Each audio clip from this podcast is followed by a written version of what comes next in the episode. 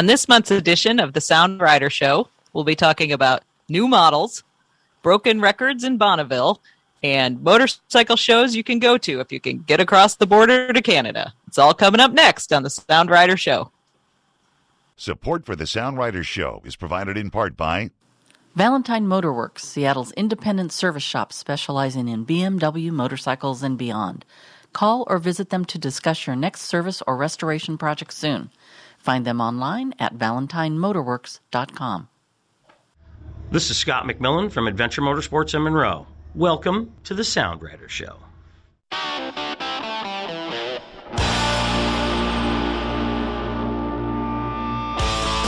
And now live from the Crow's Nest Studio in beautiful downtown Broadview, Washington, join us for the latest episode of the Sound Rider Show. A candid hour featuring the people, places, and things that make up the fabric of one of the top motorcycle riding destinations in the world. And now, here are your hosts, Tom Marin and whoever else happens to drop by today. Welcome, riders from all over the Pacific Northwest, all over the United States of America, all over Canada, and all over the rest of the world. We are here with the Sound Rider Show, the October edition. And in case you didn't notice it, we didn't have a September edition. Why didn't we have a September edition, Jim? Well, we were all busy at Rally in the Gorge at the end of August and just ran out of time. Yeah. And we could have pushed it and maybe recorded one, but it really wasn't a lot that needed to get dealt with. Now we have a lot of stuff to talk about. 2 months. Lots of catching up to do. So we will talk about the Rally in the Gorge, but before we get to that, I know you've been out test riding some bikes, so give us a couple of highlights on what you've been test riding. Yeah, I took advantage of the Kawasaki demo truck being in town, and I went down to Nash Power Sports in Auburn, and I didn't get there in the morning, and typically if you want to do multiple rides, you're better off to arrive early for those kinds of events. So when I showed up in the afternoon, I was only able to get on one bike. So I rode the Ninja 1000, and I don't recall any other demo trucks that I've been to doing this before, but they had everybody taking a breathalyzer test, and I'm apparently really not very good at that, so I probably had to try about 6 or 8 different times before they got a good reading. So, wow. Have you had to do that on any test rides where you've had to do the breathalyzer? No, Yeah, I thought that was new, and that's I made a comment. One. Yeah, I said, I was joking a little bit, but I said, oh, is this new because something really terrible happened?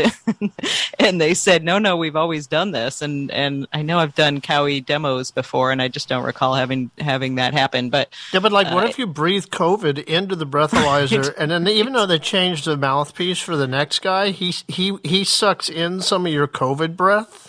It was only blowing air. There was no sucking in air, and they had, gloves on, and they were throwing things out. And I didn't think about the inhaling, but it was outdoors, and everybody was spaced out, and they, had plenty of extra tubes to breathe into and out of. I honestly felt bad about all the plastic they were wasting just trying to get a decent read on me. Yeah, because they're not going to recycle that.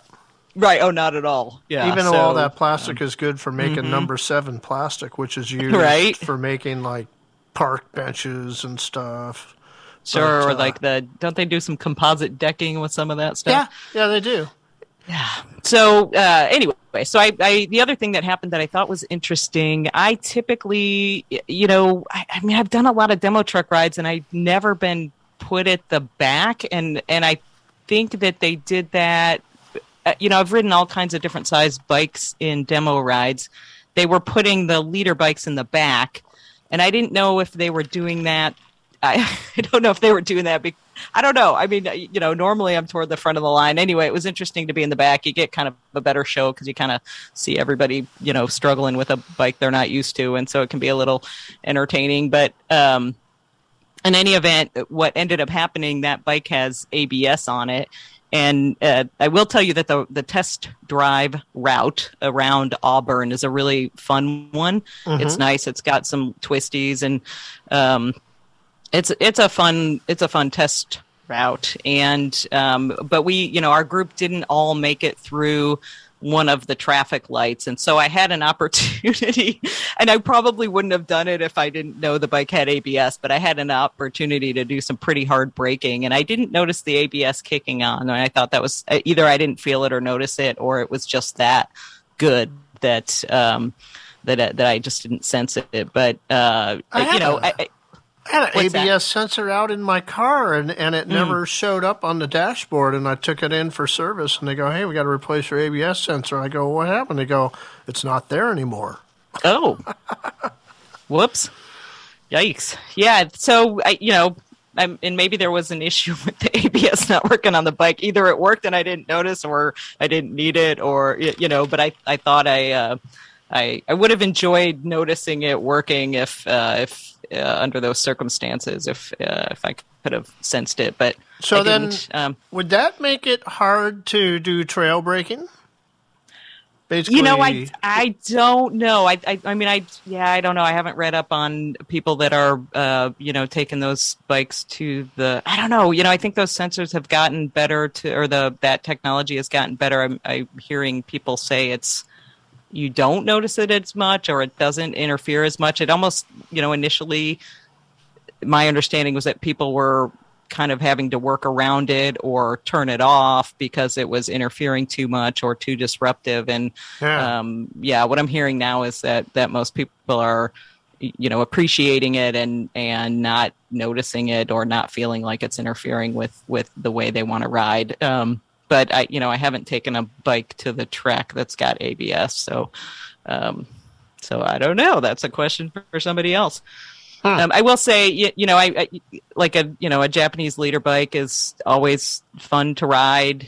It's a great bike. I'm sure the suspension must have been nice, huh? What's that? The suspension. Yes. Yeah. Enjoyed the suspension. It was a fun, great bike to ride. I was happy. I'm always happy to, to take out a Ninja or, an R1 or anything. They're all great mm-hmm. and bikes I enjoy. So I got to do that. And then I chased the demo truck. So the next day I went to Paulson's down in Olympia. And again, they were, they had a lot of people turning out for these demo rides, and I was able to get on a new KLR 650.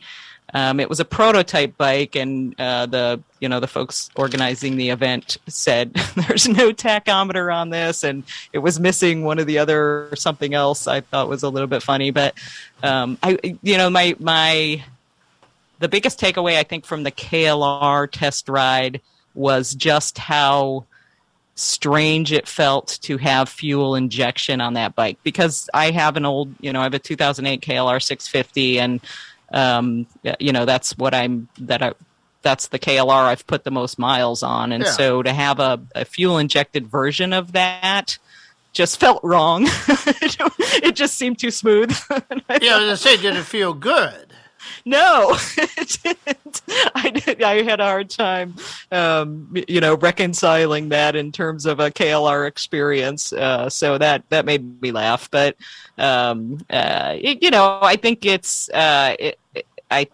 I think somebody getting I don't know, there's part of me that thinks I like the idea of the KLR, kind of the, the zombie apocalypse bike with the least amount of complicated anything. And, 80% of it can be broken and it'll still run. So there's a little bit of me that has a hard time letting go of the idea of keeping that as simple as possible. But I think it's a smart upgrade for them to have made, generally speaking. Oh, it was way overdue. And it's probably going to help it in terms of smog and that sort of mm-hmm. thing. So yeah, I think, anybody who hasn't been riding a, an older KLR or, then, is probably going to appreciate it. I just thought it felt really strange and a little disconcerting and maybe a little too smooth.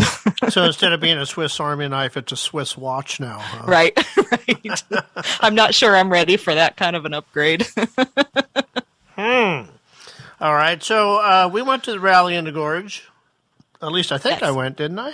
Yeah, yes. You went down there twice, didn't you? Or multiple times if you count the route development. Oh, yeah, time. The pre-ride part. That's part of the fun of doing the rally is doing the pre-riding stuff. And then I went down 2 weeks later after the rally was over to do a little scouting for an idea I have for next year. Nice. And so you were able to, the weather hold up and you were able to ride, get some riding in. Yeah, I was, the weather was good. Well, actually the weather was bad on Friday when I went down. And this was a 24-hour trip. I went down, I camped out, and then when I came home on Saturday, that was the good part. I got to go ride that new pavement section on Fisher Hill Road. I did that too, and during the rally I did that, as I was riding that on pavement, I was having flashbacks to having ridden that on dirt, and that's a really fun road. Yeah, either way. Yeah. So, but I got to tell you, this is kind of weird when I say it, and I don't know, maybe it's just because I haven't been riding much, but I did it in both Connie's Civic in both directions this year. Yep. And then I did it on my bike, the NC 700X. Yes. I had more fun in the Civic. Oh, no kidding. Oh, interesting. I think I've been driving the Civic a lot more this year than I've been riding the bike. So sure. Did you find one direction more fun than the other, or that was fun both ways? Yeah, I actually thought going northbound, coming up Canyon Road, because when you come up Canyon Road, you're coming up about, 1,000 feet or more in elevation. And to me, going up a twisty road is always better than coming down because I'm not having to fight the bike with braking and all, compression and whatever. Sure. So for me, it's a smoother, more calculated ride. Mm-hmm. And then getting up on that top section between Appleton and before it drops back down to where the overlook is, that was so fun in the car. It's just it's like being on a little roller coaster. Oh, that's fun. That's great. Well, maybe I'll get down there in my little Pontiac Vibe and see how that does. So what else about the rally?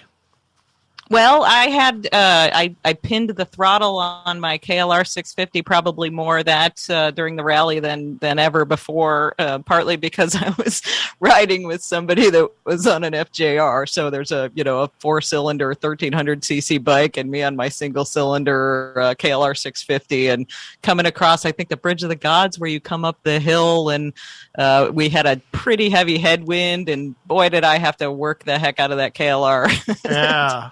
To keep up. So going toward Mount Hood on Highway 35. Yeah. Yeah, I think, well, we were, I kind of don't remember now. I just remember coming across the bridge and up. Yeah, when you go up the hill, you're on Highway 35. Yep. Yes. Yeah, that sounds exciting. I know it can get windy in there. Very the good thing is winds. They have two lanes going up the hill, so at least you're not holding anybody up. Right. Yeah, the person I was riding with was very kind about periodically pulling over and waiting for me. Yeah. So I have a friend I used to ride with, and about every 2 hours I'd see him down the road, and he'd be standing next to his bike with his little thermos out, drinking his coffee. Taking a little break, waiting. Yeah, the KLR is definitely more fun off-road than on the pavement. Not to say you can't have fun with it on the pavement, but, I have more fun with it in the dirt roads, and it's kind of a better place for it. Yeah. Well, I want to thank you and Colin for all the work that you guys did in the kitchen. You guys were just incredible helpers to do. That was fun to put all the time in that you put in. Sure, yeah, it was fun to meet Colin. He's great to work with, and I thought there was a really good turnout, and people seemed to really appreciate having food on site that was good, edible, great recipes, and it wasn't just. I don't know. When you go to events, sometimes the food quality is pretty poor, or you don't get anything that interesting or, that exciting. And I thought it was nice to be able to provide that kind of the menu that you guys put together. I thought was really nice for folks. Yeah. Some of those salads were tasty just because of the infused balsamic and oil. Right. Yeah, it was a lot of fun seeing what you could do with some of those infused oils and the balsamics. Did I hadn't you get any ice cream with the balsamic on it? I don't do dairy, so okay. I missed that. But I did catch, I think it was the strawberry balsamic on the frozen fruit, which is just wonderful. It's a great. That was awesome. Yeah, you could put that in like a Diet Coke too, you know, and then have a Diet Strawberry Coke. Seriously. Yikes. Sure. That's not really my jam. I do it all the time. Oh, boy. Yeah. I did think, at some point maybe I'll get some seltzer water or something and maybe try some balsamic in there. I think that's a fun idea. Well, we had pretty good weather. Didn't have any rain. Yeah, that was nice. There was more opportunity and more space this year for people to set up tents under some of the buildings and the pavilions, which I think last year one of those was all filled up with like gates. It was stacked full of gates, and so this year, it didn't rain, so it wasn't an issue. But it was nice for the shade too. You know, if you wanted to set up under one of those pavilions, and you didn't have to worry about getting stuck sitting in the sun at a point in the day when you didn't want to have to worry about that. Yeah, they need to put some trees in closer to the community hall, so that people can camp down closer. Because all the tent campers end up being way out there. It's like a quarter mile out there. Right, it does feel to get there. Right. I know a lot of us were, riding our bikes back and forth between the community hall and the tent just because it is a little bit of a distance. Yeah. I don't know what else. There wasn't. I was working like 16 hours a day, so it was crazy for me. Yeah, that's long days, and it's a lot of work to put those events together. But yeah, it seemed like folks were having a good time, and appreciate the vendors that came out and all the volunteers, and I did the vision clinic with Jesse, and that's always a great opportunity every year to it's always good to practice those skills and refresh all of the different tips and tricks and techniques, and you really can't practice that stuff too much. Somebody came to me and told me how excited he was because he was going to go ride and he had just learned how to do the vanishing point technique. So I was like, hey, I like to hear that.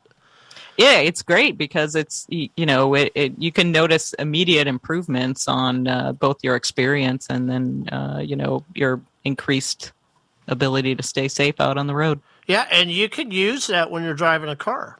Exactly. So when you're driving a car, all of a sudden you find out you don't have to have as many brake jobs as often because you're using the vanishing point and you know when to get off the throttle and not just keep going full speed up until you see this little corner 10 feet in front of you and jam the brakes in. Yeah, I definitely used my braking skills from motorcycling and cars, and also noticed that it just creates a much better experience. Yeah. And it's a fun way to practice. I can practice smooth braking in a car, and then have that translate back to being on the motorcycle. Yeah, and on an automatic transmission, I'm constantly dropping down to second. I want that compression when I'm driving. Mm-hmm. For sure. So, well, let's see. So much for the rally. We'll move on to the Cafe to Cafe event, which has just ended. And we had about 60 people play this year, and we've had a dozen people finish all 15 locations. So that's fantastic. That's pretty good. A 20% on that. That's it's I don't expect everybody to do it. And some people get out there and do about half of them, whatever. Some people just want the list, so they'll pay to get the list. So, yeah, and there's a lot. You cover 4 different states. Yeah, we cover. Well, sometimes we have California in there, or we might have one out. I think we had one out in Montana this year. Yeah, pretty spectacular for all the folks that made it to all of those destinations. So a big round of applause for them, and really everybody who signed up and get out to those places and support those small businesses and restaurants. Yeah. It's great too. I couldn't have any Canadian stuff in there this year because the border wasn't open, and so none of our Canadian contingent got to play. A lot of them like to come down here and ride around and check out all the cafes that we put in the States. But, yeah, hopefully some of our Canadian friends got the list so that when the border opens up and that gets easier, they can come down and check out those places. Yeah, and maybe this winter I'll get around to doing the book. It's tricky doing the book because it's going to take a lot of research to find out who's still open. Right. So, but it's something on my mind for this winter. Sure, your winter project. Yep. All right, let's take a little break, and when we come back, we'll do some news bites and we'll do the calendar. Sounds great. Support for Soundwriter and the Soundwriter Show is made possible by Adventure Motorsports, Snohomish County's largest selection of Yamaha and Suzuki motorcycles, ATVs, quads, and UTVs are available in Monroe at Adventure Motorsports. Celebrating a decade of top-rated sales, service, parts, and accessory support, hit the road and visit Adventure Motorsports today. Hey, I'm Don Hutchins. I'm the editor of the Washington State BMW Riders newsletter, The Shaft. I live in Kingston. My favorite ride is the Tahuya Peninsula on my K1600 with my sweetie on the back. This is James Holter from the American Motorcyclist Association, and you're listening to The Soundwriter Show.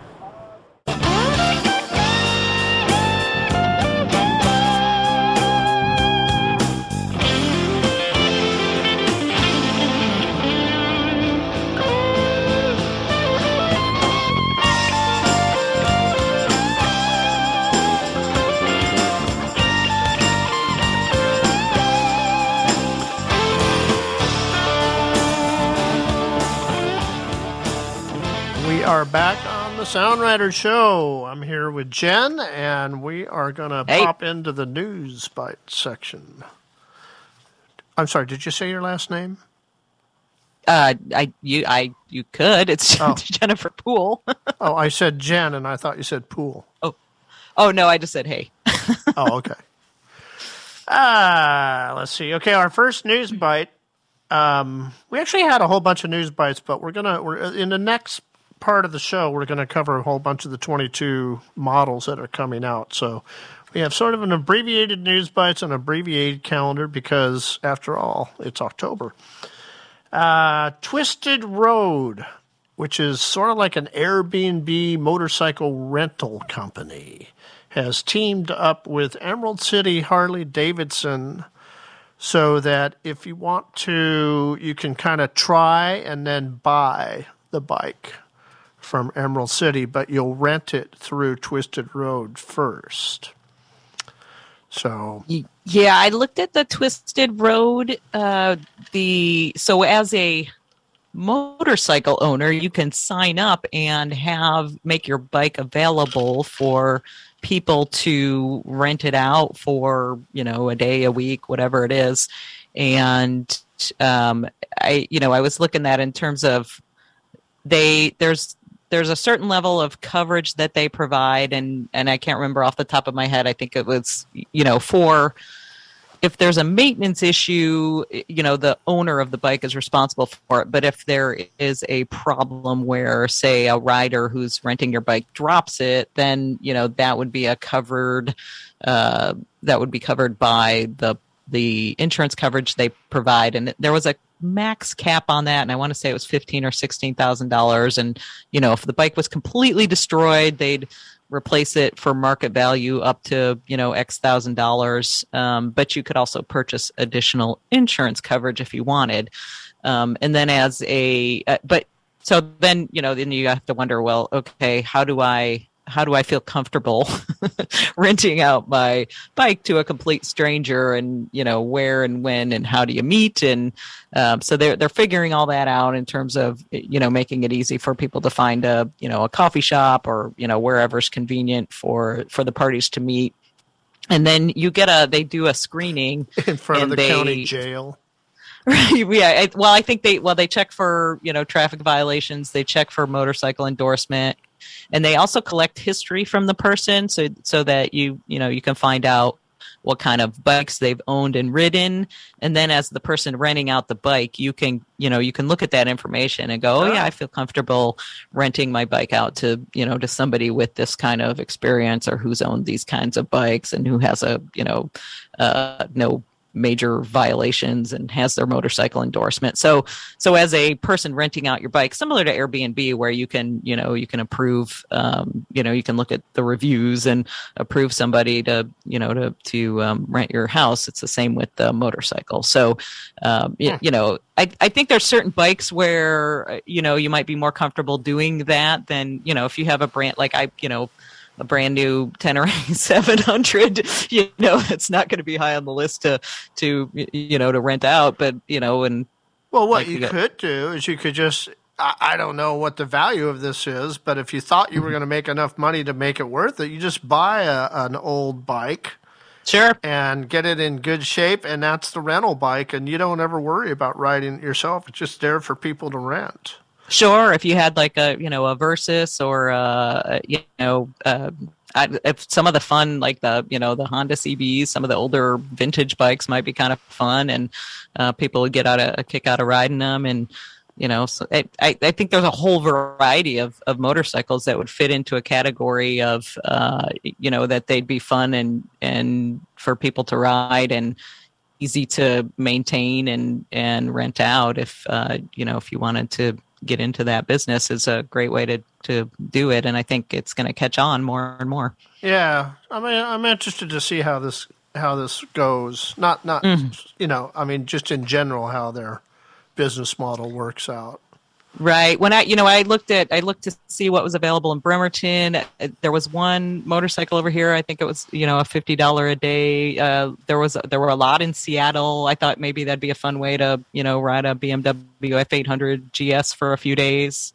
Most of those were running a little over $100 a day.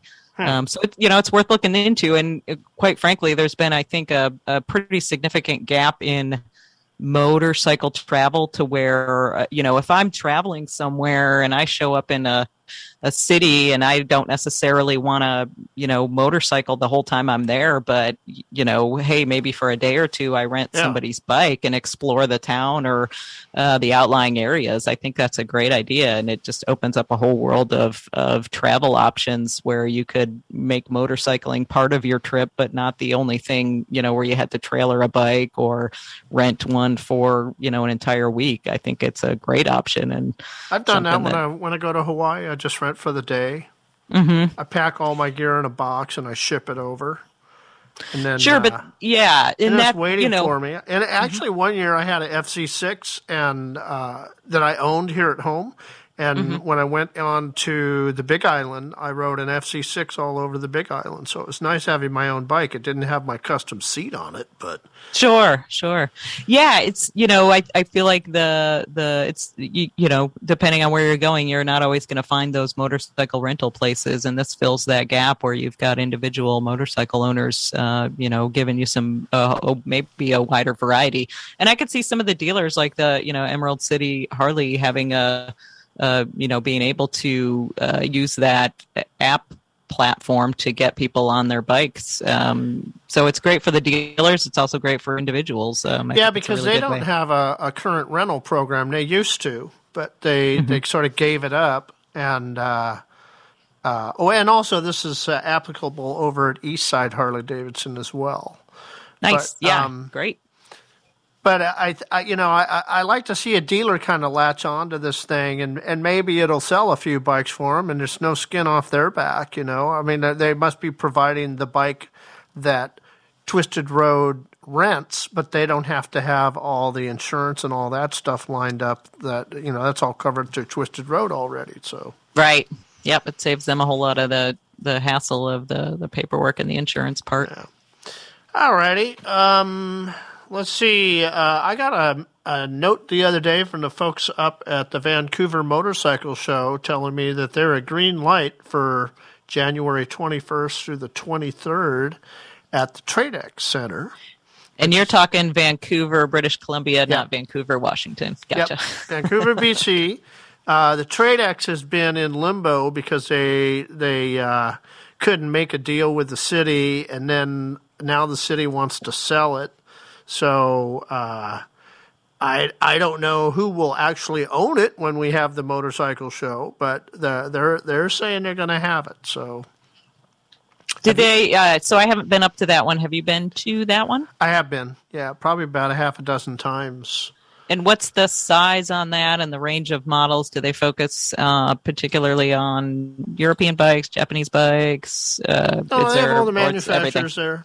So nice. they'll have a Honda, Suzuki, a Yamaha booth, and then they'll have a Harley booth, an Indian booth, and a Kawasaki, and And then when they can't get like a Piaggio truck out, they'll usually have the local Moto Guzzi Aprilia dealer go in and show. So it's a fairly large. It's like two long tubes is what it is, and some years it's been even bigger. I noticed last year they kind of tightened it in a little bit, but and it's in January, so they're trying to have like a motorcycle stunt show, and it's like 20 degrees out. But there have been years when I put on my electric clothing and I ride up on the bike. Sure. And then there's years that I'm glad I took the car. So last year when I – or not last year, but 2 years ago when I went up, I worked with Rich at Rich's Custom Seats, and I helped him out in his booth. Nice. So that's probably what I'll do again if I go this year. Sure. So and Rich is going up there, do you know? Yeah. Well, he's on the list. He's just sort of thinking, let's just wait till we get a little closer and see if it's really going to happen. Right. Yeah, it'll be interesting to see how the winter goes. Because, the one thing I don't look forward to, and we had to do this at the rally, was I don't want to do all this stuff with a face mask on. Right. And then we'll still have the issue of figuring out how they're handling crossing the border and how all that's going to work and making sure, people can get up there from here. Yeah. And when are they going to give me a real Vax card that won't fall apart in my wallet? That's what I need. I think it's funny that they made them oversized. Yeah. That was really goofy. They should have made them the size of a credit card. I think they did that to encourage people to demand a digital version of it. It's easier to track, so it was intentional. Well, there's a barcode on the back of my driver's license. Can't they just attach a database to that? Just stick the chip right in your fingernail or something. Yeah, but tattoo 666 on my forehead, There you go. All right, what else is going on? Okay, so there was a lot of hoopla about the I got one more here at home first before I get into that one. There is a new motorcycle shop opening in Sisters, Oregon. Cool. And you won't believe the name. It's called Sisters Moto. Shocking. How did they think of that? Yeah, I knew you wouldn't believe it. So it's run by a family called the Brent family, and it's mom and dad, and then the kids are, I don't know if they're coming in the store and playing video games or what, but they're somehow tied in. Are they focusing more on dirt bike and ATV? Yeah, it looks mostly like it's going to be dirt bike, ATV type stuff. We'll have to pop down there in the late spring or something and see what's going on. Sure, that'll be fun. I hope that they're able to get all the stock that they want and need. And they say they're actually pretty well stocked, and that a lot of stuff is available right on the shelf at the store, so you don't have to buy online. Oh, great! But I'd love to walk in the store and see how real that is. But they're interested in building community, so. I never hear about like any dirt bike racing or anything down in Central Oregon, but maybe either they'll get it going or they'll make a deal out of what might already be available there. Yeah, that'd be fun if they could get some more places for families to ride together or figure out ways to get more people outdoors. I think that's a great use of a motorcycle shop. There is a little off-road area It's like a BLM land, I think it is. And it's out to the east of Bend. I don't know if you've ever been out there before. I have been to Bend and Sisters. It was quite a while ago, and I wasn't there on a motorcycle. And I did some hiking. Also, test rode a fat tire bicycle, but didn't have a chance to do any motorcycling down there. So I'm not really familiar with what kind of access they have to off-road adventures. A lot of single-track stuff, and it's south of Prineville. Just off the road that goes from Prineville south, I don't know, down to Highway 126 or whatever that number is down there.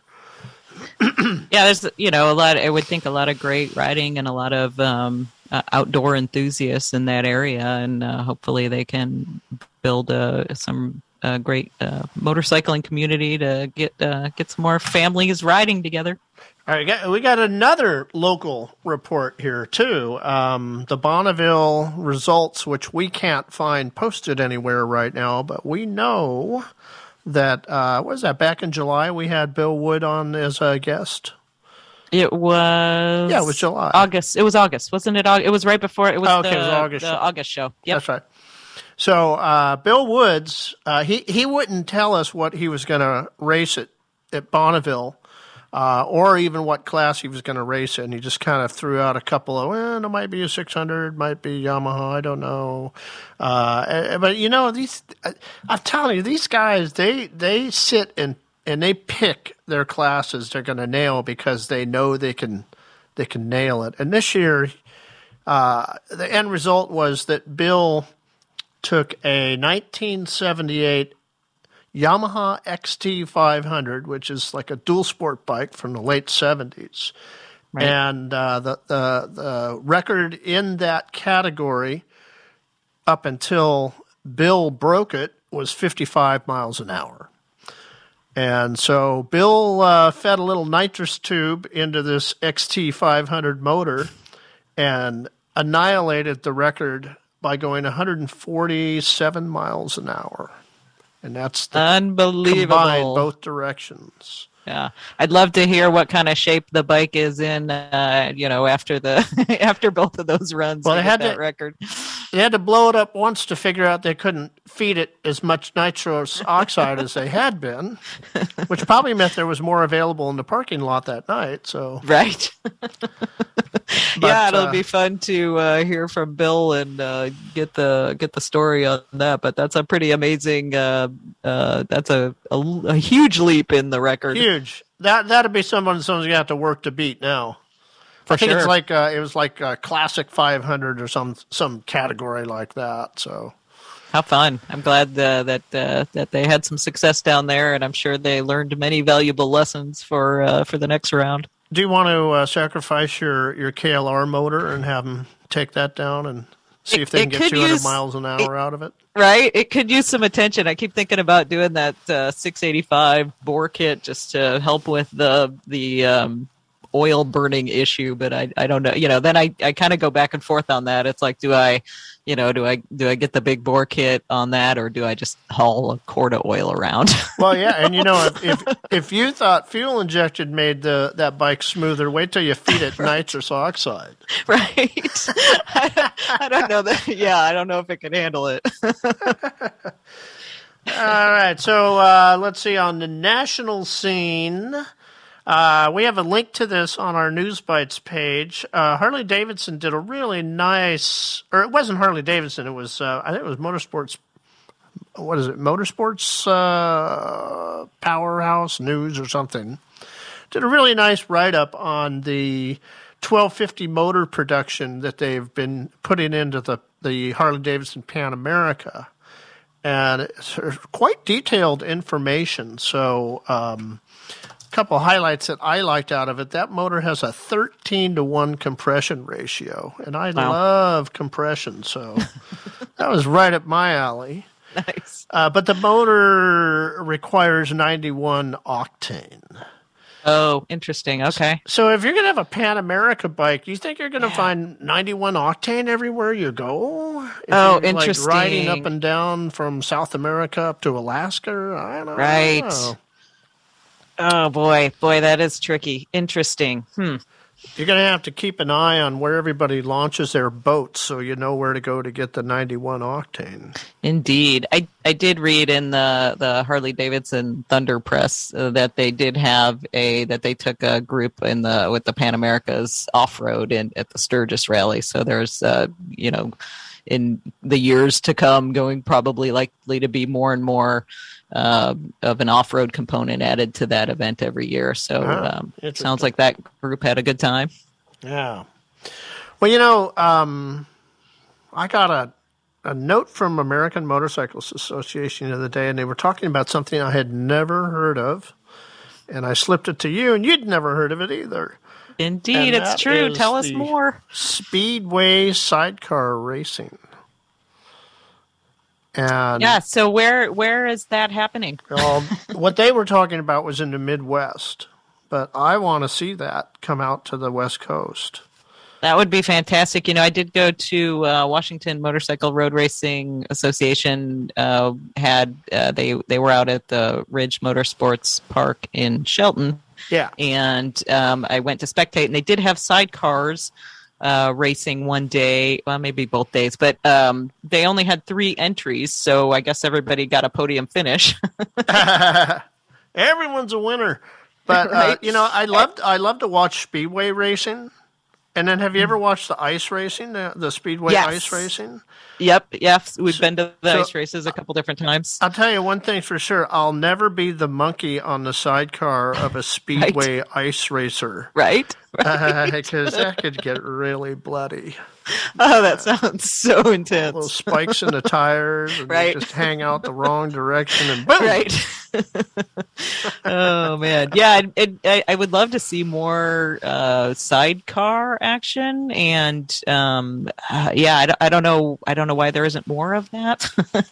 So if anybody's interested, it's a great, I enjoy spectating. So I was going to combine the calendar, but, we're running up on time here. So I'm going to take a pause here. We'll do a little bit of the sponsor information, and we'll be back with the calendar. Support for the Soundwriters Show is provided in part by I-90 Motorsports, your Eastside destination for Honda, Yamaha, Triumph, KTM, Suzuki, and Can-Am sales and service. Does your taste for outdoor fun go beyond 2 wheels? I-90 Motorsports has you covered with a wide range of sleds, watercraft, UTVs, and side-by-sides, too. Check them out online today at i90motorsports.com. Hey, I'm Gordon from West Seattle, and one of my favorite recent rides was the Reuben Run down in Oregon. Hi, this is Mark from Valentine Motorworks, and you're listening to the Soundwriter Show.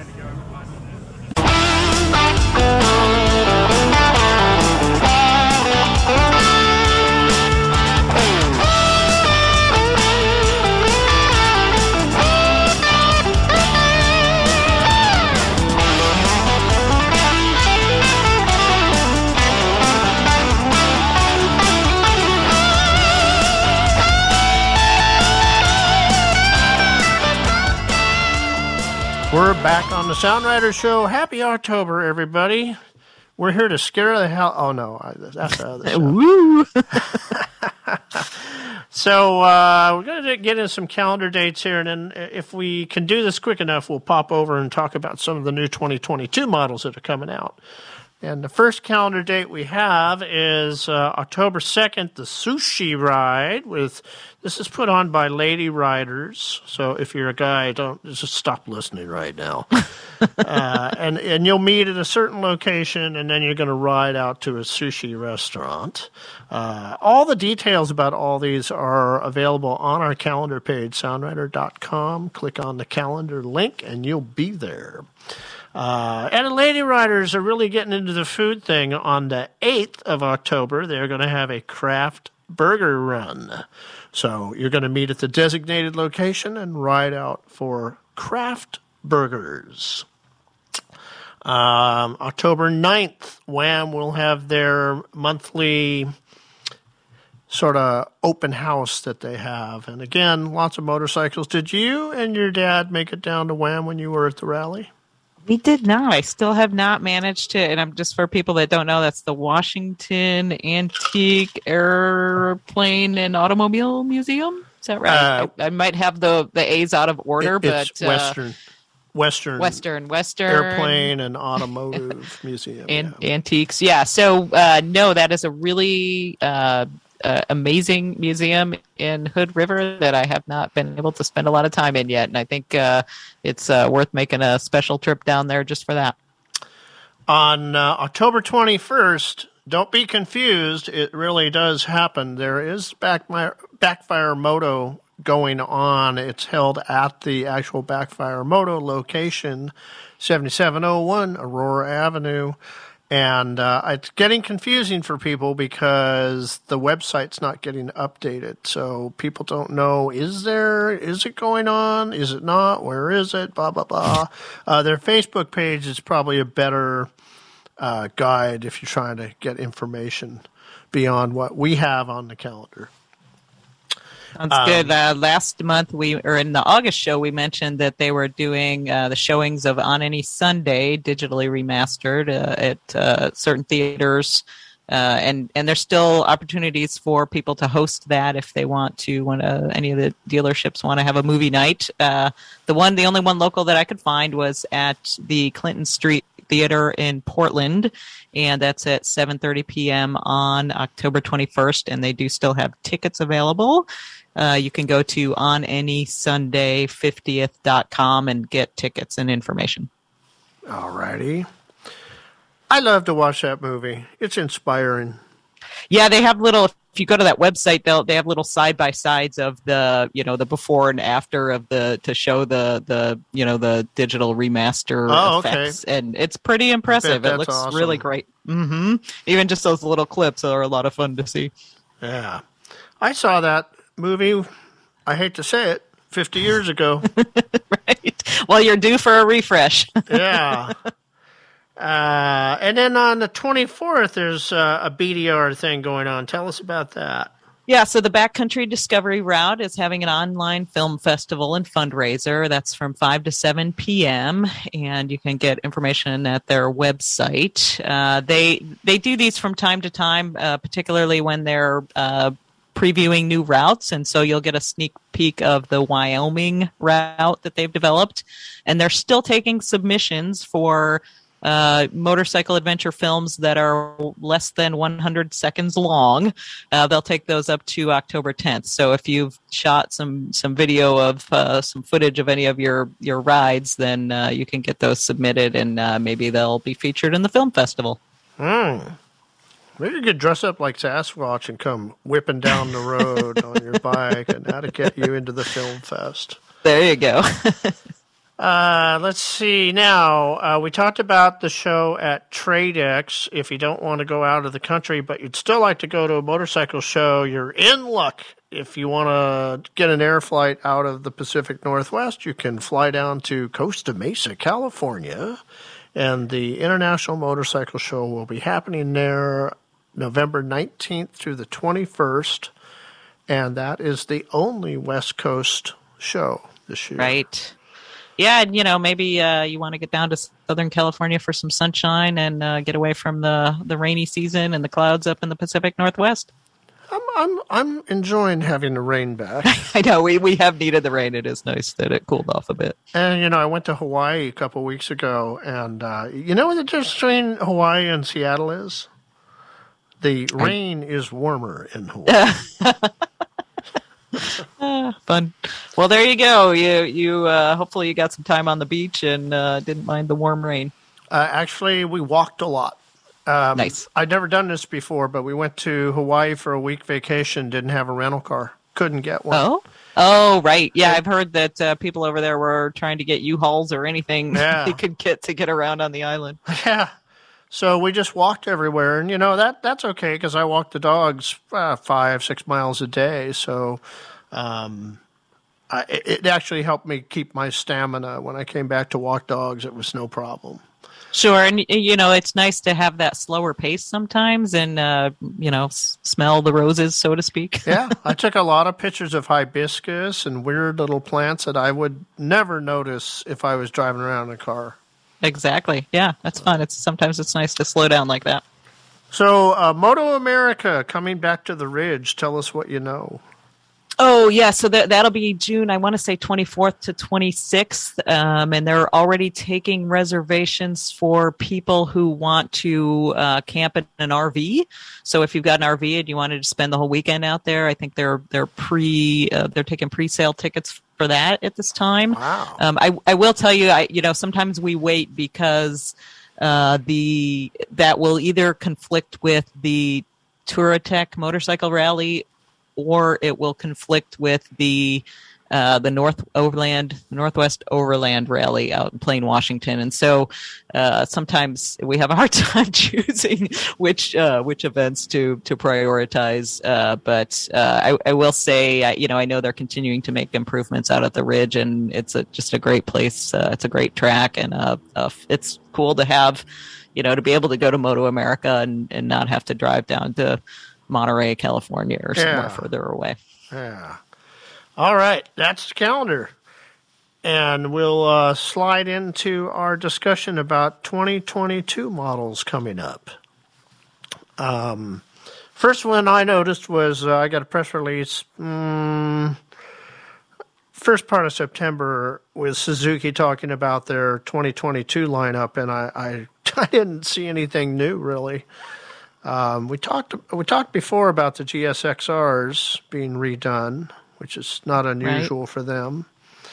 But as far as the other models went, they were basically had all the same stuff. And so I thought, well, that's a little bit boring. And then we got the press release the other day about this new GSRX 1000? GSX 1000 RGT? Yeah, right? Okay. So I thought that was kind of cool. And I scratched my head saying, what took them so long? They never had anything to compete with the FJR or the ST 1300 before. So yeah, they've also got a GSX S1000 GT Sport Touring. And I don't know if they've just made more updates on that. So you get boxes on both of them, but there is something else they do with that. Mm-hmm. I rode their the naked version that I want to say, I don't know, it was a couple of years ago. The thing that struck me about it was how nice and light and maneuverable it was. I'm showing on the Sport Touring, I think it's pushing 498 pounds, which still, if it's got all the touring package on it, isn't out of line with what you would expect for that. So I think it'd be fun to test ride those. And that's not a bad weight considering. I mean, right? I used to have a PC 800 and it weighed in at 500 pounds. Mm-hmm. Mm-hmm. Yeah, and it's a great engine. I think. I think they're. It's nice to see that in the lineup, and be fun to get a test ride. There's a guy in my neighborhood who bought a SV1000, and they never did a Sport Touring GT model of that. But he went out and he bought 3 GV55 or 52 liter cases, mm-hmm. and wrapped the bike with those. And it looks a little bit explosive, but I bet he's had a lot of fun because that's a really nice performance bike, and so you just throw some bags that'll fit all your gear and go and have some fun. And then you're not into a 700-pound Sport Touring bike. Yeah, when I got my FC1, I ended up getting hard cases in a rack for it, and I never ended up putting them on because it just added too much weight and width, and I just decided I didn't like it. And so, I think if you want a Sport Touring, at least my thought is to get a Sport Touring bike where the luggage is built in, and then you don't have to cut the frame or, end up with something that doesn't look as smooth and well designed. Yeah. It doesn't look like you sort of made this massive chopped it together. Right. It's like a one-story house and you put on 3 more floors. Right. It's all about the aesthetics. So Aprilia has a new 660 coming in the lineup. What do you know about that? The Aprilia 66. Are you talking about their adventure? That's right. It's an adventure bike. Yeah. Yeah. So this isn't out yet. It's a 2R rig is what they're calling it, and that is named after nomadic inhabitants of North Africa. Is that the same spelling as the Volkswagen Touareg? I don't know. It's Tuareg. Oh, okay. Is that the same? So it roughly translates to free people, right? And so this is their adventure bike. It's weighs in at 412 pounds dry. It's a 660 cc parallel twin. It's got a 21-inch front wheel, 18-inch back wheel, 9.5 inches of travel. Nice. Yeah, I'm super excited about it. It looks really cool, and as we were talking just in a little bit before we started the show, there is an Aprilia dealer now out in Kirkland, and so I wouldn't mind getting over there and taking one of these for a test ride. It looks really cool, and I'm excited. I like seeing more of these middleweight adventure bikes coming on the scene. Too. Super excited about them. When my NX 650 went bye-bye, I just was brokenhearted because it's like there's not a lot of adventure bikes out there in that size that I would really want to own. So right. The other thing about this, and it'll be really interesting to see how they price it, but it's got a full electronics package, which you don't always see on the middleweight adventure bikes, and so. The big mystery now is, how they're going to price this thing and where it's going to fall in that pretty competitive market right now. I'm going to guess $11,000. That'll be my guess. Okay, I'm going to guess. I'm going to guess $13,000. $13,000. Okay, we'll see. We'll return to this when we know the list price. All right, Moto Guzzi come up with a really beautiful new bike called the V100. What's the Milano? Mandello, yeah. Yeah, and that gets released on November 23rd at the International Motorcycle Exhibition in Milan, so we'll know more about it then. But you've got a really great write-up from Dave Richardson on the Sound Rider and the articles. If people want to get all kinds of great details on that. Yeah, Dave put a post up, and it was rather long. I think it's like 4,000 words. But I just thought, this is really good. So he writes so well. So yes. I asked him, Dave, can we rerun that in Soundwriter? He said, sure. So it's there. Yeah, right. It's got a lot of history in it. So. Right. You get an insider perspective that I think is pretty rare that you're not going to find anywhere else. So Ducati coming out with they call it the Desert X bike. I call it the Desert Sled. It looks like a scrambler that they sort of rallied up. I haven't looked at that one yet. So tell me, what do you know about that one? I guess you're supposed to ride it in the desert. That's why they call it the Desert X, right? It appears to be probably the most dirt aggressive scrambler they've come to market with, and it's kind of updated. Doesn't have that classic scrambler look to it. So yeah, it seems like Ducati's been having a lot of fun with the scrambler and just doing some cool stuff. It's got scrambler comes in 6 flavors now. Right, I know you can have a lot of different options there. And I admire them for that in terms of taking a motor and building around it and doing different stuff with that motor. It's just like Suzuki with the SV series. Those motors, right. they were well built motors. Actually, those motors were built down in Taiwan, I think, and then shipped up to Japan and installed. But they milked it, They got a lot of. I mean, they're still milking the DR motors. Sure, that's the thing. I mean, you get a nice, strong, well-performing motor, and you can do a lot of different things in terms of how you design a bike around it, and fill a lot of different market segments and appeal to a lot of different riders, and have some fun with it. And I think we're seeing that with Triumph as well, with this new Tiger 660 Sport that's going to come out. And the photos that I've seen of it, it looks kind of like a naked sport bike rather than an adventure bike. Yeah, and they're working on some upgrades and updates to the Tiger 1200 too. And all I've seen so far is that they're claiming that's going to be a lighter weight, and the video of that shows it doing some pretty big jumps. So it'll be fun to see when that hits the market too. And then there's no photos of this yet that we've seen, but there's a Rally 660 that they're talking about coming to market with as well. So there again, we're filling that 600cc dual sport market. Right. Now, remind me, we used to have a Triumph dealer in Bremerton that closed a while back. What's going on is there a dealer in Seattle? There is a dealer in Seattle on Aurora, just right down near the zoo, or not the zoo, but Green Lake. Gotcha. Okay, cool. And, yeah, I'm glad that they're still there. And that's like, I know I haven't looked at my, I know we have the directory updated. So there must be another dealer. I seem to think the nearest one is down in Oregon. That's what I was thinking too. Yeah. They might sell them up there at that shop that's near the border off of I-5. Oh, up in Bellingham? Yeah, but the guy never has a whole lot of inventory because he doesn't have the room in there. Anyhow.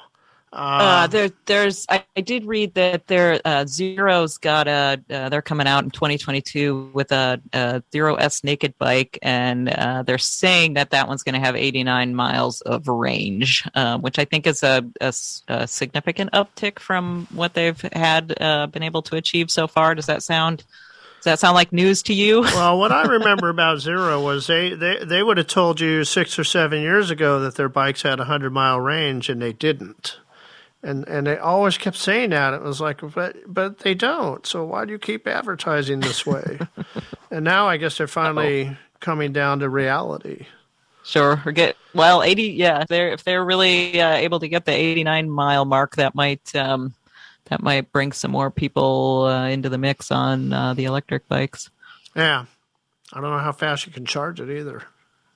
I want to. Yeah, you know what? I can't remember. I did look at that, and it sounded again. The whole thing just sounded like they had made some gains that might make it a little more appealing to the people that have kind of been on the cusp of trying to figure out if that was something that would work for them. Yeah, and for the kind of money that you have to pay to get that bike, you got to really ask yourself, how practical is it if it's got an 89-mile range on it? Maybe I could charge it over lunch, but it's not going to be a 300- or 400-mile-a-day bike.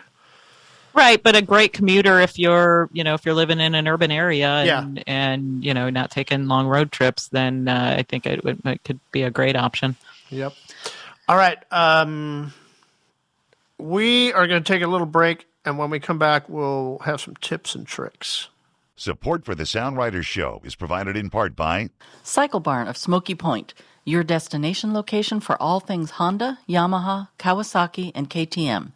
Featuring a large showroom and fully staffed service area, the Smoky Point Cycle Barn is the place to come and compare all the latest models, have your bike serviced, and shop for aftermarket apparel and parts. Visit them online at cyclebarn.com.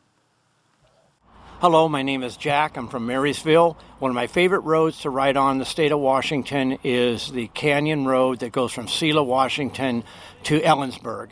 And the best time to ride it is generally after 6 o'clock on a weekday because there's no state patrol. Thanks. Hello, this is Bob Owen from the Sound Rider crew.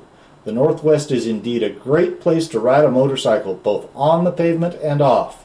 But right now, you're listening to The Sound Rider Show.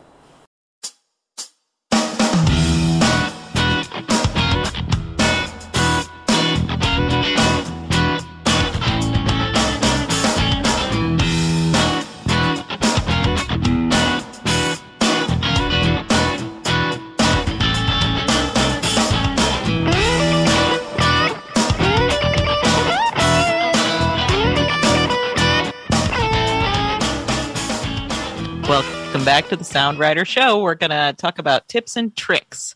And for my tip and trick, with the winter season and the shorter days and the darker driving, I thought it would be a good time to encourage everybody to refresh their reflective stripping and stickers and patches. You can get all kinds of, you can get tape and stickers that you can put on your helmet. You can get iron-on for your textiles. And I think it's a really good time to take a look at your bike and see if maybe you could make some improvements that increase your visibility now that we're getting into the darker days.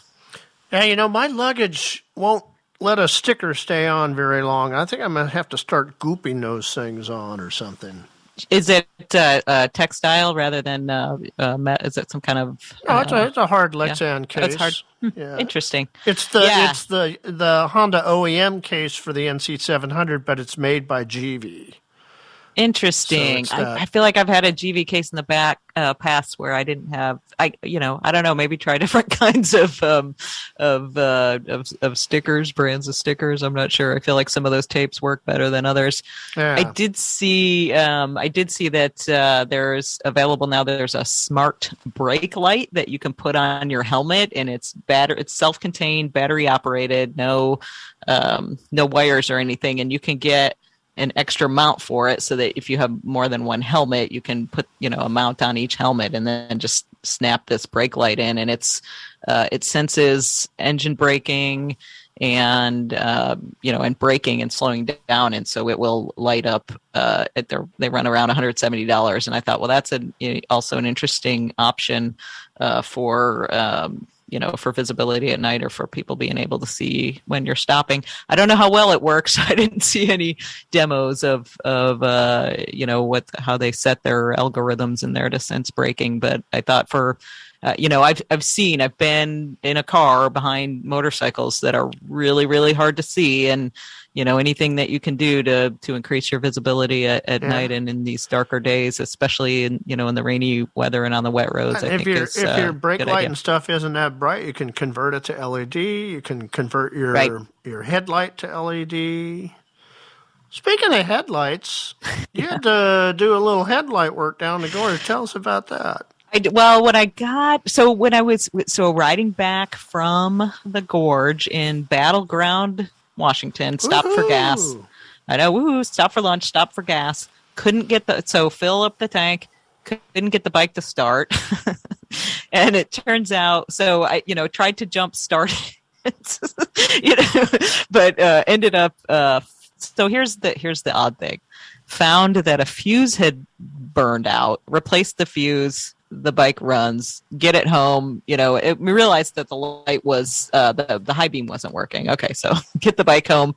It turns out that the fuse we replaced was the fuse for the wiring that went to the Optimate battery maintainer, which was not in use at the time. So it doesn't make any sense at all that replacing that fuse is what made the bike run.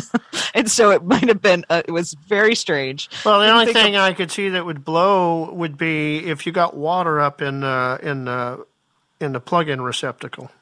Maybe I didn't go through any wet anything. I mean, it was dry weather. The other interesting thing that happened was one of the bulbs had blown because there was evidence of scorching in the mirrored part of the reflective part of the casing for the light, and but the fuse for the light didn't blow.